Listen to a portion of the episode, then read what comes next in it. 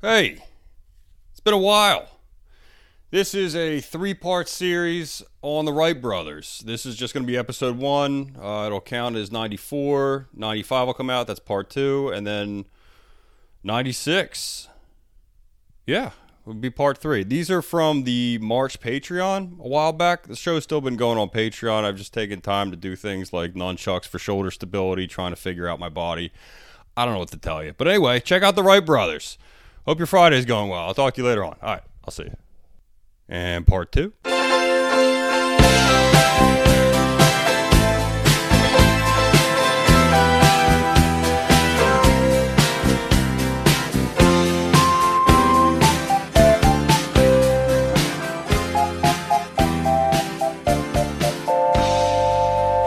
and gentlemen, welcome to Oral Presentations Podcast. This is Dave McCullers, Wright Brothers, part two, and it's called...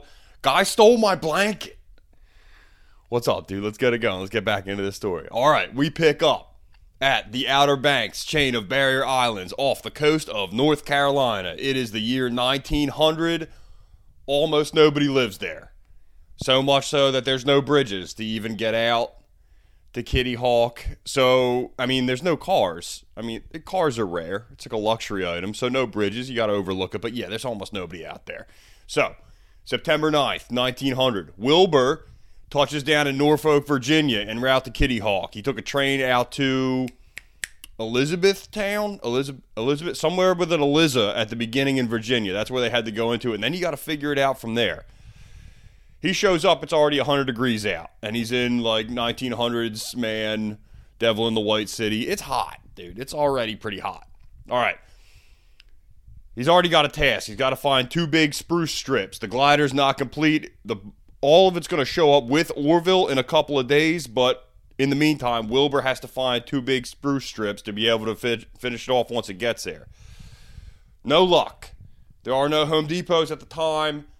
Wilbur was looking for spruce. He's got to settle for white pine. All right, that's fine. He gets back into asking for directions. Where the hell am I going? Nobody in Norfolk, which is where he ends up in, knows where or how to get to Kitty Hawk. It, even getting there is going to be tough. Takes him four days. Wilbur finally finds a local boatman with a du- uh, dude named Perry. Perry agrees to take Wilbur and the pine strips over to Kitty Hawk. The ferry boat ride is not great. It is a voyage of forty miles. There are rough seas, and Perry's boat is flat bottom, so it's not made for these kind of seas. They are a rubber ducky in a bathtub trying to get the Kitty Hawk here. The mainsail breaks loose at first. That's a mess. Wilbur's just sitting there, by the way. So pe- mainsail goes. Perry's like, oh, damn. Goes and puts it back up. Secondary sail breaks. Perry's like, this never happens. Goes and fixes that. They decide to keep the mainsail down. Let's just go slow. Keep it steady. Takes a full day. They got to sleep on the boat together. Next day, they anchor at Kitty Hawk. All right. Look, Wilbur got there. We got there.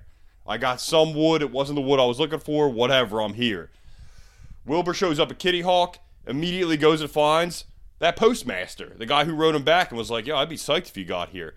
Guy's name's William Tate. When Wilbur sees him, William Tate was not lying. He is excited to see Wilbur. Be like, oh my God, are you guys really going to try this shit out here? I hope you don't die. Please do it on a beach. So the postmaster, hyped to see Wilbur, shows him around Kitty Hawk. Kitty Hawk at the time, quiet town. Everybody works, but is poor. But they got great wind. There's only about fifty houses in the whole town, and they're all fishermen. And uh, any fish they catch would then get sent up to Baltimore. That's how it works. So Kitty Hawk fishermen, anything they get, go to Baltimore.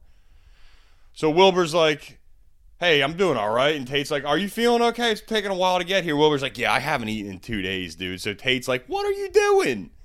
Come over my house. So Wilbur goes to the postmaster's house. They have a, uh, his wife makes Wilbur a dinner of eggs. So they eat eggs. And then the postmaster's like, dude, you can just sleep here tonight if you want. But Wilbur reads the face of the postmaster's wife. And she's kind of like, come on, man, we can't have guests. And Wilbur's like, no, nah, actually, I'm going to set up camp about a half hour or like a half mile from here. Don't even worry about it. I appreciate the invite. Because you can see that, like, you know, if the postmaster could would have had you, it would have just caused problems. So Wilbur reads the room, and he's like, I'm actually going to get the hell out of here. But thank you very much. I'll be a half mile out there in the wilderness. My brother's coming. But the eggs were great. The eggs were delicious. I didn't expect eggs. This is thanks for having me, you know? All right, so Wilbur out working on the camp now.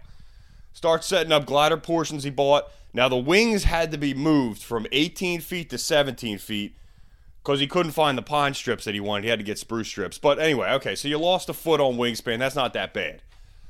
Now, there's no motor in this glider. The goal of the trip is to get a handle on equilibrium. Equilibrium means safety to the brothers. That's the one where once you get up, you got to stay up. And that's all they're trying to nail down here. After that, they figure they can put a motor in it, no problem. The trick is being able to stay up in the air. Now, the brothers know they got to take risks, but they're planning it out and how to do steps to knock down the chances of death as much as possible. Meanwhile, as Wilbur's setting up camp, the Kitty Hawk locals are curious. You know, the national sentiment is anybody who tries this is out of their mind.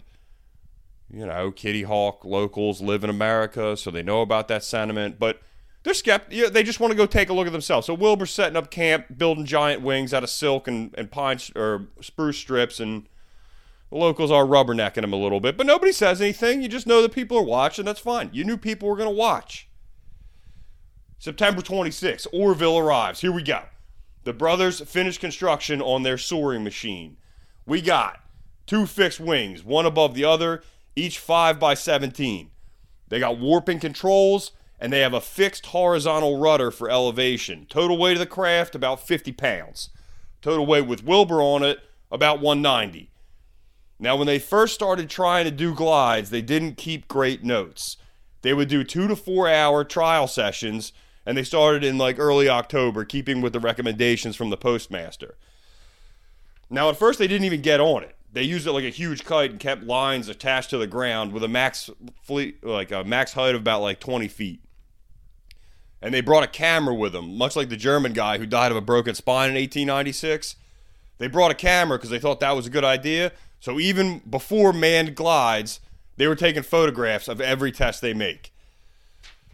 The glider breaks like every third time. That, that's kind of why they kept it low at twenty feet, because they, they brought extras and tools and stuff to be able to repair it if it breaks. This thing's nosediving every third time. But that means two out of three times it's up in the air. And they're taking pictures of all of it. And the brothers can repair it. They own a bike shop. They're fine. So the locals start watching. They were peeking their head out over the dunes. Locals come down every now and then. They're just like, hey, what's going on here? You know how that is with the arms crossed and the looking. But you don't mind it. Yo, people are going to look. They haven't decided that, you know, they're not being a bother. It's okay. They can hang out. Man, man flag test time. Okay, here goes. Wilbur in the middle. All right, Orville and Postmaster Tate, who said he would help and turned out to want to help, is on the other side of the wing. So you got Wilbur in the middle, Orville, Postmaster on the other side. They're going to give him a running start. They go down the hill. Mixed results. You know, look, we knew we weren't going to nail it out the gate. Sometimes he gets up and he goes down. Sometimes he gets up pretty high and then he goes down fast. Sometimes doesn't get up at all, or it just crashes pathetically to one side. This is all from written correspondence. And look, despite problems they had in the written correspondence of, of what happened here, Wilbur describes himself as the happiest he's ever been. So look, they're trying to make it work. Now, meanwhile, when they're not doing live tests of the glider and they're just hanging out in Kitty Hawk, both Wilbur and Orville spend time just watching the local birds, like Molinard, that French dude from the book who, who spent time in the desert watching the vultures. They figure, look, if we're not doing live tests, we could still do some research out here. And they end up just staring at birds out there. What they end up doing is the brothers... It looks from far away to the locals like they're playing bird charades with one another, moving their arms and hands and wrists to be able to mimic the... Look, it looks strange from the side, but Orville figures out that a shallow V-shape is only useful when there's no air. And Wilbur notices that the winds are always inclined up, or the wings of the birds are always inclined slightly upward to a degree. Right, so they're learning stuff. Light winds, birds rise constantly. People looking at them, it's all right. But even then, the, like the locals were half impressed with how good they were at bird charades. That's the thing. The locals, the the, the brothers look weird, but they're not. They're obviously doing it for a reason, so the locals aren't out on them yet. They're still like, all right, well, at least these guys are doing something out there. Doesn't look like they're cranks. They still might die.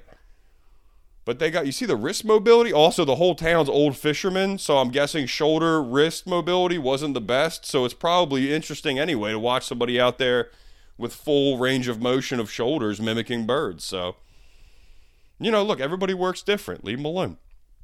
All right, the brothers did get hit by a storm one night, and each brother only had one blanket, so in the notes, one of them wrote down, like, yo, next time we come, we got to bring more blankets, man. It can get bad down here.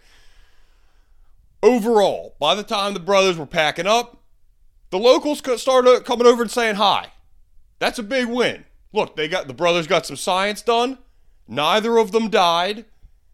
And then eventually they won over the locals at Kitty Hawk because they came over. They're like, hey, we've seen you out here working. We didn't get it. But uh, Tate says you're pretty cool. Our postmaster, we like him. So uh, you coming back or what? And the brothers are like, yeah, we've had really successful tests. We're looking to be coming back next year. Thanks for having us. Everybody's just nice, nice. So the brothers depart, but now they know that when they come back to Kitty Hawk, it's kind of a friendly atmosphere for science that they might die doing. But still, friendly atmosphere, that's an overall plus right there. All right, mid-October, the brothers receive a letter from Catherine. They're about to pack up, and Catherine's like, hey, the guy that you left in charge of the bike shop was a total mess who didn't know how to work, so I fired him. So the brothers are like, all right, things are breaking out back home. We got to pack up and get out of here. So they do one last test, or like a last series of tests. This was on October nineteenth. Wilbur made a number of manned flight tests, and we're talking three hundred to four hundred feet. These were good ones. Speeds landing approximating thirty miles per hour, but they couldn't judge speed at that point in time or wind speed. They're just going off feel here. Either way, three hundred to four hundred feet, thirty miles an hour. Those are big wins, dude. Orville writes a letter back home. We're returning home. And here's the thing. Our pet theories have not been knocked in the head by the hard logic of experience yet. Also, nobody's dead yet. So, pretty good. Also, locals, pretty cool. So, the brothers are back up. The brothers pack up. and they, But they leave the machine. It was a one-time thing. It was all their best ideas in that one machine. And now they know they're going to build a new one. So they asked the locals, like, yo, you guys want this? Like, it's a craft service table after a shoot. And they're just like, yo, you want, you can have these Cheez-Its if you want. And the locals are like, oh, yeah, dude, we'll take that. And the postmaster's wife ends up making a pair of dresses for their daughters out of the kite silk that they used for the first glider, which I thought was pretty cool. All right, musical interlude, back at the bike shop. Oh, yeah, eight months. Back working. Got to make money. They are funding this endeavor all on their own here. Now, although they keep the bike shop going, the brothers spend most of their time thinking about the next trip to Kitty Hawk. Plans for the next test glider. We need a new glider, dude. Same general plan as the last one, but here's what I'm thinking. Way bigger. They do new wing calculations, and they. But here's the problem. They pattern this new glider, the second glider's wing calculations, off of that German dude who was who died in eighteen ninety-six. They used that guy's math tables for how to do the wing calculations for their second glider.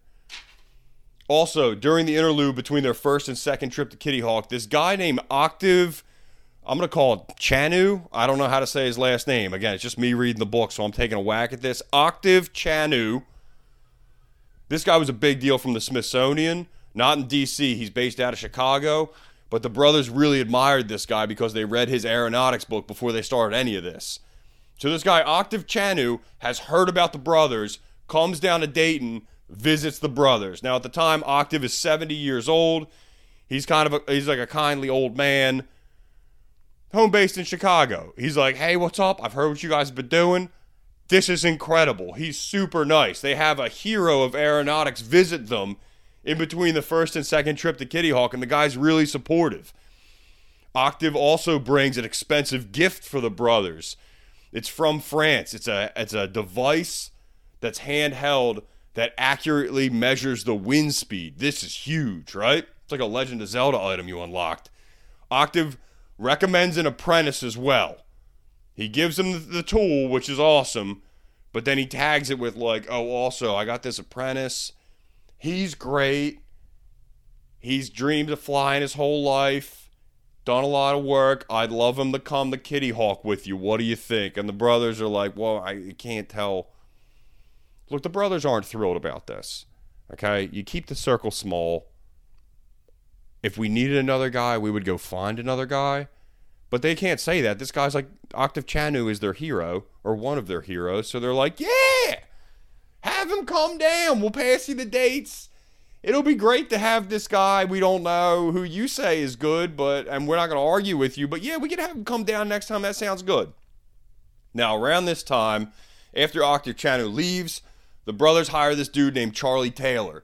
Charlie Taylor was a local mechanic who had done spot work for the brothers when bike production got, like, stacked up and they had to move in cleats. They'd call this dude because he could do anything. Ultimate craft brain. Now, he's married with two children.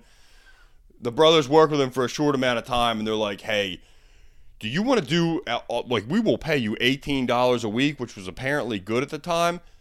Do you just want to make sure this doesn't collapse? And Charlie Taylor's like, yeah, I like you guys. I understand how to do this stuff. So the brothers hired Charlie Taylor, and this guy, this is a huge win for them because now their personal business is handled by a responsible dude who knows what he's doing. It is said that he smokes cigarettes all day, but there's nothing wrong with that. Look, the guy's getting something, I mean, don't pick up cigarettes if you're listening to this, but back in the nineteen hundreds, you need somebody to run your bike shop. What, are you going to not hire a guy because he smokes cigarettes? This is fine. Charlie Taylor, get in here. So the hiring of Charlie Taylor also solidifies their personal war chest for being able to get this stuff done. It's not huge, but the bike shop is going to stay open, which means that the money's going to keep coming in. And Charlie Taylor was the only employee that the Wright brothers needed for eight years. That's how good at his job that guy was. All right, Sunday, July seventh, nineteen oh one, back at Kitty Hawk. The brothers leave together this time by train. They get to Elizabeth City. That's where it was. Elizabeth City. They touch down. It is a hurricane. Okay. It's going to be new challenges this time. There is a hurricane going on the East Coast. And since they have that new wind device from Octave Chanute, they pull it out and they're like, oh, wow, ninety-seven mile an hour winds. Okay, well, good thing we're not flying a glider today. We'd be dead. So eventually, brothers get to Kitty Hawk. It's round two. They set up camp. It is raining all day. All right. We're still, it's fine. Look, we're back at Kitty Hawk. The locals know us. We hit a hurricane and now it's raining all day. Whatever. The brothers also drive a pipe ten to twelve feet into the ground for well water. That was at the advice of Postmaster Bill Tate. Second time around, they were, Tate was like, hey, if you just throw a pipe down there, you can get your own fresh water. No worries. And Orville's like, are you sure? Because I got typhoid once. And Bill's like, yeah. Good question, though. Typhoid does get some people. And Orville's like, yeah, it was bad. All right. Brothers build a long, shallow shed. It's different. First time they went, they just went with like a Boy Scout-style tent, and then everything was outside. This time, they planned to build a small hangar to protect it from the winds and the elements, and they knew that the craft was going to be bigger. It said in the book that even building a small hangar this quickly would have been an accomplishment, but they were just setting up camp. All right. About to start glider construction. The Outer Banks gets crushed by mosquitoes. This apparently happens every ten to twelve years. one out of ten, one out of twelve years. Biblical plagues of mosquitoes descend upon the Outer Banks, and nineteen oh one was one of those years. Clouds of mosquitoes, like the mummy is yawning at them, descend on the brothers. And the wind drops out, and you got the summer heat. And it's the second time, and the only note they made from the first time was bring more blankets. So they're sweating under a bunch of blankets. They're covered in welts all the time. This lasts for like a week straight. They consider going home and packing it up. But after about four or five days, the clouds of mosquitoes disappear. They were trying to sleep. They couldn't get any sleep. They would do the thing where you cover yourself in blankets and then make an air hole for your nose. And then they would just get their noses mosquito bit all night. It was, it was not fun. But whatever. Clouds of mosquitoes disappear. We're still out here. We hit a hurricane. It's the second time. There's going to be problems. This is when Edward Hasker shows up. This is Octave Chanute's apprentice from the Smithsonian that ever that the brothers were kind of like, all right, yeah, you say he's a good guy, but, you know, adding people to our team without really asking us and just telling us in person is kind of weird. But anyway, all right, Edward Hasker shows up. Maybe this guy's good. Who knows? He brings his own glider? Okay. I, f- I thought that was weird. You know? This isn't the Wright brothers and Edward Hasker who decided that Kitty Hawk was a great place to find out manned flight. But whatever, the brothers are like, hey, what's up, dude? Cool glider. You know Octave Chanute? That guy's cool. And Edward Hasker's like, yeah, I built this with Octave Chanute's money. And the brothers are like, okay, that's cool.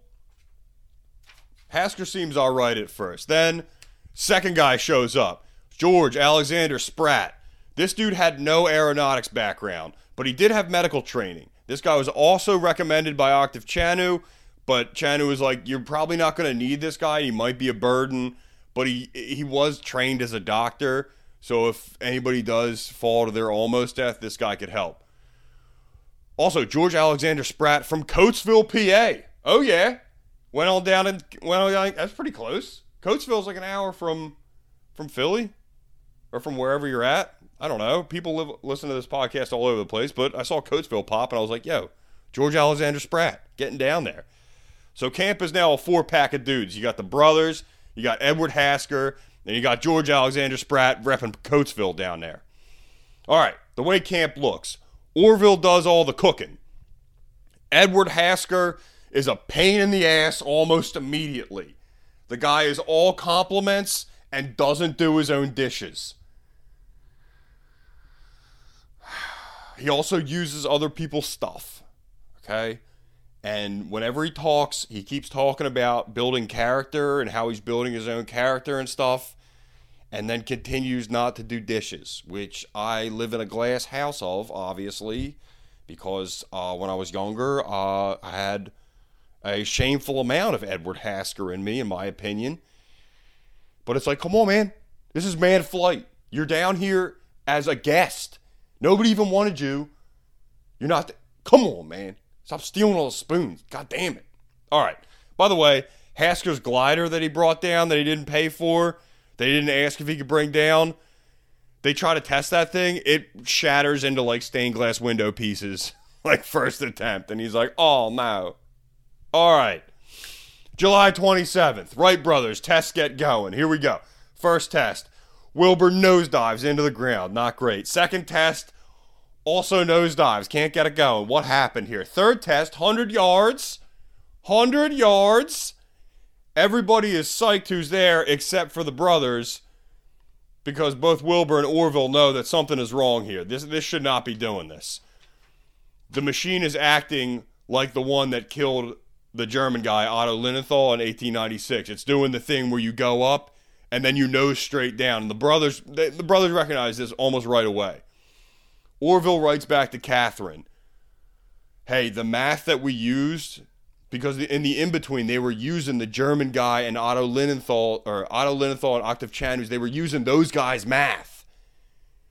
Orville writes back to Catherine that, hey, that math that we used, that that's all completely wrong. It's it's going to kill us. Like, the, the math that they said to use was a one versus twelve ratio for the wing.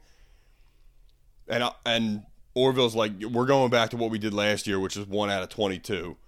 Like, unfortunately, that the math that we used from our heroes' books, it's all counterfeit. Like, none of that can be used, and it's going to kill us if we keep using it. So we're quietly going back to our own math. I don't really know what to tell them because they're going to ask us about it, especially Octave Chanute. We're going to try not to hurt his feelings, but most of everything he's ever done is not useful at all. Whoops. Anyway, after they change the math to the stuff they used at first, the brothers' machine works, and they can handle and land at safety. Okay, all right. August eighth, Octave Chanute shows up to camp to watch. Oh, no, don't tell him what math we're using, okay? Testing goes all right, but new problem appears. The wing warping system is not responding correctly. Wilbur takes a header pretty hard, and his ribs are messed up. Something is wrong again. After that problem shows its head, both Spratt from Coatesville and Hasker, the apprentice that nobody wanted, depart. And Hasker, on his way out, steals one of Orville's blankets. which is where the name of the uh, where the name of the, this episode came from. I can't believe that guy was a burden the whole time down there at camp, and then on the way out was like, and I'm taking a blanket. Dude, if I was Orville. And the rest of the book, they they reference this guy. I was like, God, I'm glad that guy's not around anymore. Fucking guy stole my blanket. Can you believe that? His glider crashed the first day. He did nothing but talk and eat food I made.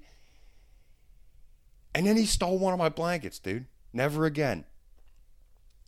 After Spratt and Hasker depart, the brothers also leave Kitty Hawk. But when the br- when the brothers leave for the second time, they feel like failures. They thought they had it this time. They were using the math from the experts. The first time went well. They encountered a lot of problems this time around. A lot of interpersonal issues at camp they didn't expect.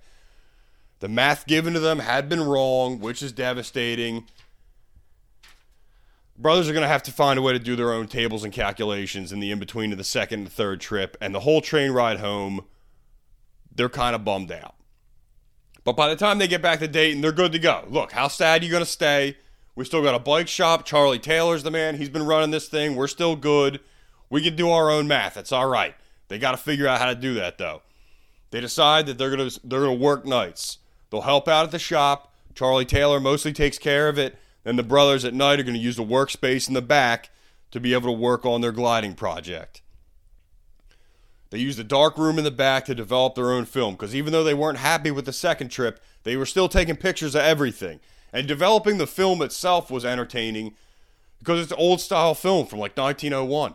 So they don't know what they have. So every time they develop it and it's the glider, they're like, oh, we got one. It's probably fun to do.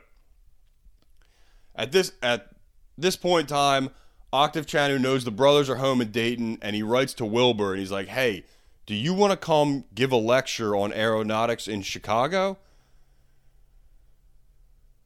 And Wilbur's like, I don't, I don't really know how to respond. So in the in-between of deciding whether or not to give this speech, President William McKinley is shot by an anarchist. Which is important in this story because McKinley was from Ohio. And Ohio was proud of almost, they really didn't have a whole lot going, except in episode one, they were really proud. They already had three presidents from the state. McKinley was the fourth. Gets shot by an anarchist. He ends up dying. William McKinley got assassinated in office. I, I didn't know about this. This is a huge blow to everybody in Dayton, and all Ohio is bummed out. Every flag's at half-staff. People got black drapes on the front. The brothers are real bummed out because they're they're from Ohio just like everybody else. They're not, they, you know, the president got shot and he was from here. That sucks. So to avoid all that depression that may come with that, the brothers start working overnights. They just throw themselves into work to distract themselves. Wilbur responds to Octave Chanute's invitation to come give a lecture, and he's like, yeah, it sounds good, man. I'll see you soon, but it's really because he can't say no. Even though Octave Chanute's math was no good, it's still one of their heroes. It's like a networky friend in the industry, and also a guy who believes in him. He's got behind him. He's like, yeah, I gotta get. I can't tell him no. So Catherine and Orville tell him, cool, it'll be fine, and they go get Wilbur some new clothes for his Chicago live show. Wilbur is a nervous wreck, preparing for this. And then, to make it worse, he gets a letter from Octave Chanute like three weeks before, and he's like, oh, hey, by the way, we made your talk on aeronautics a ladies' night. And Wilbur's like, oh, my God. Oh, no. He tells Wilbur, and uh, Wilbur's like, okay, so is your talk going to be witty or scientific? And then uh, Wilbur responds to his brother. He's like, dude, the talk is going to be pathetic, okay? I thought it was a fun line. All right, live show. You got to go do a date, Wilbur. Let's go. Goes to Chicago. Shows up. Has dinner at Octave Chanute's place before the lecture. That was cool of Octave Chanute to do, just in case he, I don't know if he did it because he knew Wilbur might be noti- or nervous or what, but that was probably cool to help him calm down. Show starts at eight. Octave gets out there, does a host set, but it's all compliments about how smart Wilbur is, so it's kind of building expectations. Not very helpful, but thanks for kicking the show off. Wilbur goes for it. All right, his talk is called Some Aeronautic Experiments. Hot title. Wilbur decides to go technical, stick to what he knows. He has no idea what he's doing otherwise. He's just going to go up there and give a science talk. It's straightforward and clear, and he hits on the most important thing about manned flight is equilibrium. Now, he uses a piece of paper to explain this. He decided instead of spending an hour and a half trying to explain birds, he came up with, I thought this was really swift. He just holds up a big piece of paper in this lecture hall, and then he drops it. And then he starts making fun of the piece of paper about how it doesn't listen to anybody. It's no good for anything. You can't get on top of it and ride it. There's no equilibrium. So in one quick scientific dis- discuss- or demonstration, he skips an hour and a half to explain birds. He's like, you see what I'm saying? There's no equilibrium in this paper, so it was a huge piece of paper. You couldn't get on it. It got, it got up in the air easy. I just had it shoulder height and it fell, right? We can get up in the air. The trick that we're working on is being able to ride this piece of paper. Then he goes from the piece of paper bit directly into a horse riding analogy. Right? This is solid, dude. So he go, he explains to the audience. He's like, all right, you got the piece of paper thing, right? So here's how we're looking to do it. We figure there's two ways to learn how to ride a horse if it won't listen to you. You can either sit on a fence and stare at it all day and then try to plan out how to do it, which is a thing we're doing, by the way. I, me and my brother stand outside and we stare at birds all day. That is one part of our plan. Or if you want to ride a horse, you just got to get on it. You might die, but it'll make you a better rider. So ultimately, me and my brother's plan, we're going with the second one there, where it's just get on the horse and hope nobody breaks their neck. We're doing it as safe as possible. But we actually have to learn how to be pilots too. This is a very complicated job. So anyway, that's how it's going. Wilbur crushes. People love it. Some aeronautics experiments goes over great. National scientific journals. People throwing hats at him. People love him. Wilbur crushes, dude. Way to go. Also, Wilbur considered throwing Octave Chanute under the bus. He had a small part in his speech where he was like, we are standing on the shoulders of giants, such as Otto Lilienthal from Germany, who broke his spine in eighteen ninety-six, and uh, my host, Otto Chanute, who graciously provided with mathematics tables, which were useful in, in some ways. Didn't throw him under the bus. Thought about it and was like, I don't want to make enemies. I can't be doing that. Wilbur crushes his speech in Chicago, in Chicago, which is cool because he's got no public speaking experience. But he just went technical. Stayed with what he knew. Live demonstration. To the horse analogy. Everybody wins, dude. Good stuff. All right. Back at home in Dayton. Before they go to Kitty Hawk a third time, the brothers have to figure out their own math. Even though he doesn't want to publicly throw Otto Chanute under the bus, they got to figure out their own math. Check out how they did this, right? So using extra back workspace at the shop, they got the photo development thing out of there. The brothers built their own wind tunnel, right? Here's how they pulled this off. It was six inches square, so six by six, and then it was six feet long. And they used a gas-powered fan to be able to put wind through it. Now, it was loud, but it worked.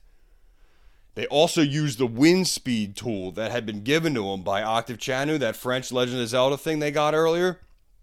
They put that at the tail end of the tunnel to be able to gauge how fast the wind was going through their wind tunnel here, right? So they tested possible in, possible wing angles in their homemade wind tunnel by using hacksaw blades.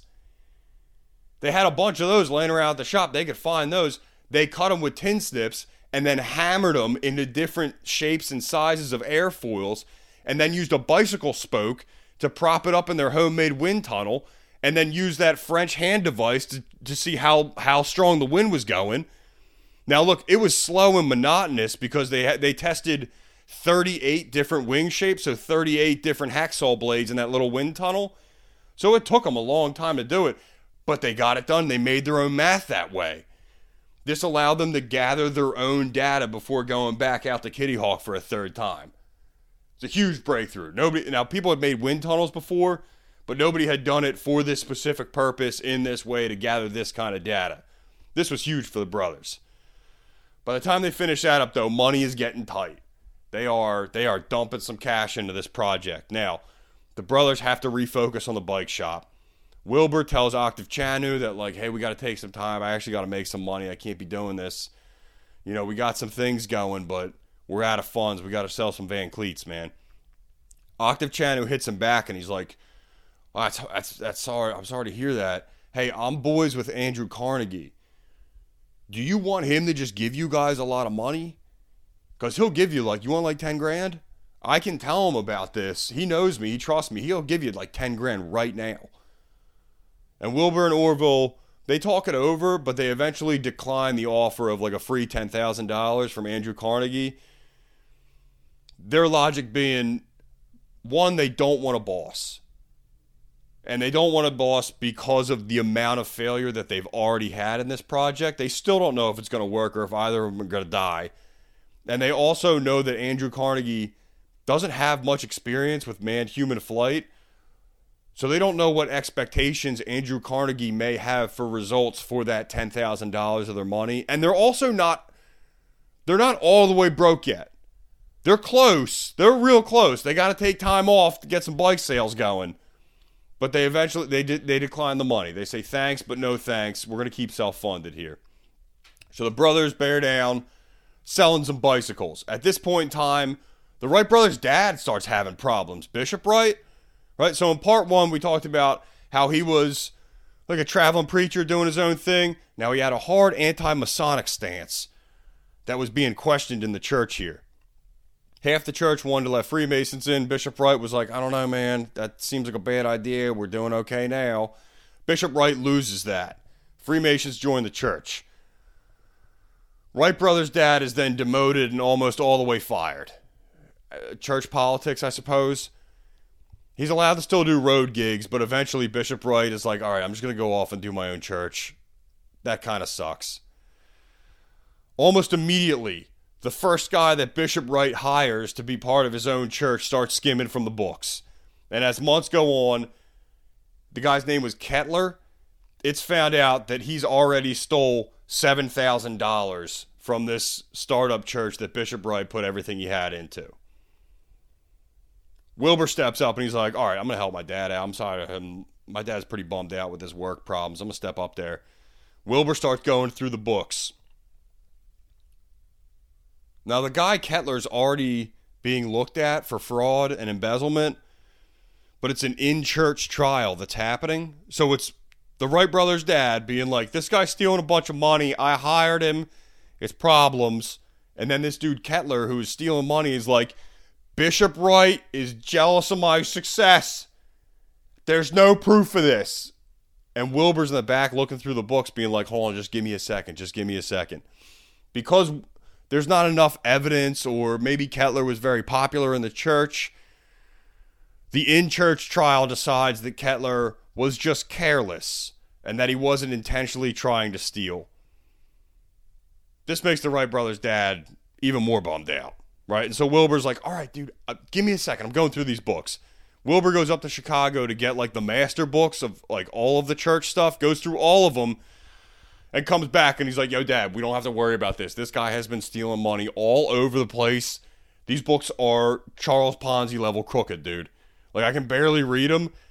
I don't know how your church, I don't know where, how are you getting any money? This guy's stealing everything, right? So then Wilbur goes using his new oral presentations chops that he got from Chicago, from killing up there, makes a presentation in front of all the church people, exonerates his dad's name. His dad's like, oh, thanks for that, man. I was, I didn't want to, I didn't want to complain or anything. I was pretty bummed out. Like, I was stealing so much money from me. Wilbur's like, yeah, don't worry about it, dude. It's fine. Kettler ends up being a timberland speculator in Tennessee. You're out. Late August, Kitty Hawk, round three. We got our own math from a homemade wind tunnel. Now, nationally, people are still calling the Wright brothers dumb, but Kitty Hawk locals on the team. That's all you need. They get down there, weather's good, got new math to go on, no biblical plagues of insects this time. And they sink a deeper well for better water. The thing that Postmaster Tate told them last time, they brought they, they go with a bigger pipe for better water. Overall improvements. No insects. They did have a mouse problem this time.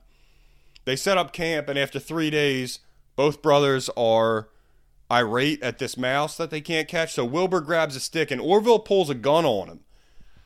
Or- Orville was real frustrated, I guess, because then he He shoots up a corner of the hangar where the mouse is. He, like, unlo- I think it was a revolver, like six shots at a mouse. It was like nineteen oh two. You're allowed to do that. There's no, nobody's even going to hear it. Doesn't hit the mouse. Mouse doesn't move. Mouse looks back at, at Orville and just walks out. So that was how that went. George Spratt from Coatesville invited back for round two. Hasker, not invited back. Not even told it was happening. But George Spratt was cool. Comes on back down. Again, no aeronautical training, but likes hanging out. Likes to work. Does his dishes. Come hang out, dude. Round three. Everybody's running ten-hour days. It's time to test it. All right, the brothers do fifty glides in three days. They got small ones. Nothing over two hundred feet here. Orville crashes hard. He takes a header. The math is good, but Orville was flying, and he's tried to win. He tried the wing warping without keeping the elevation in mind, because at this point in time, there's a fixed rudder on the back, and so when you wing warp, you got to think about where you're at. Orville doesn't get hurt, but he does crash hard. Not good, but ultimately the brothers kind of understand what happened there. Repairs made to the gliders, and that night, Wilbur goes on a coffee bender. They have coffee at camp. Wilbur has like nineteen and a half cups of coffee. I'm, I don't know who I was talking about this with. I first discovered coffee in like sixth grade. That's when I also started playing Diablo two. I found those two together, and I would make myself just like AutoZone pots of coffee, drink a whole pot of coffee, and play Diablo two for like eleven hours straight. I didn't invent anything, but anyway, Wilbur goes on a similar Diablo two seventh grade run on coffee the night that Orville crashes hard. It works out for him because that night Wilbur discovers that the rudder must be able to move in conjunction with the wing warping mechanism. You got to make them talk to them to each other. So you turn and left, you got to be able to have the, the rudder go up for elevation too if you need it to. Orville then tags that idea with a system to make the wing warping be able to talk to the rudder for elevation almost effortlessly. And he bases it off the bicycle. Orville's like, dude, you know riding a bike? Here's what I'm saying. Let's make all these things talk to one another, put all the strings underneath a hip cradle, dude. We'll fly this thing with our hips. And by doing that, it frees your hands up. That'll feel better. And then you can have the thing. Also, if you crash, you got your hands out in front of you. You could break your arms instead of your neck this time. Overall, hip cradle, number of benefits. Let's go with hip cradle. I thought I was pretty swift that Orville like thought of the bicycle, went with the hip cradle. So now they got a new plan. At this point in time, a dude named Langley from the Smithsonian contacts the brothers and requests all their information. Brothers don't know this guy. And also, Langley doesn't offer any of his own research at all. But he ends the letter with, like, also, can I come down to Kitty Hawk? Now, the brothers find out that Langley had spent years being well-funded on a gas engine flying machine. And so they put these pieces together, and they just act like they didn't even get that text. They're just, they just don't, they're just like, oh, well, I don't know what happened. Postmaster down here, I don't know. He's a good guy, but sometimes he loses letters. I don't know what the hell to tell that guy at the Smithsonian. We'll see. So with the new hip cradle idea in mind, after their third trip, camp breaks. Uh, everybody goes home.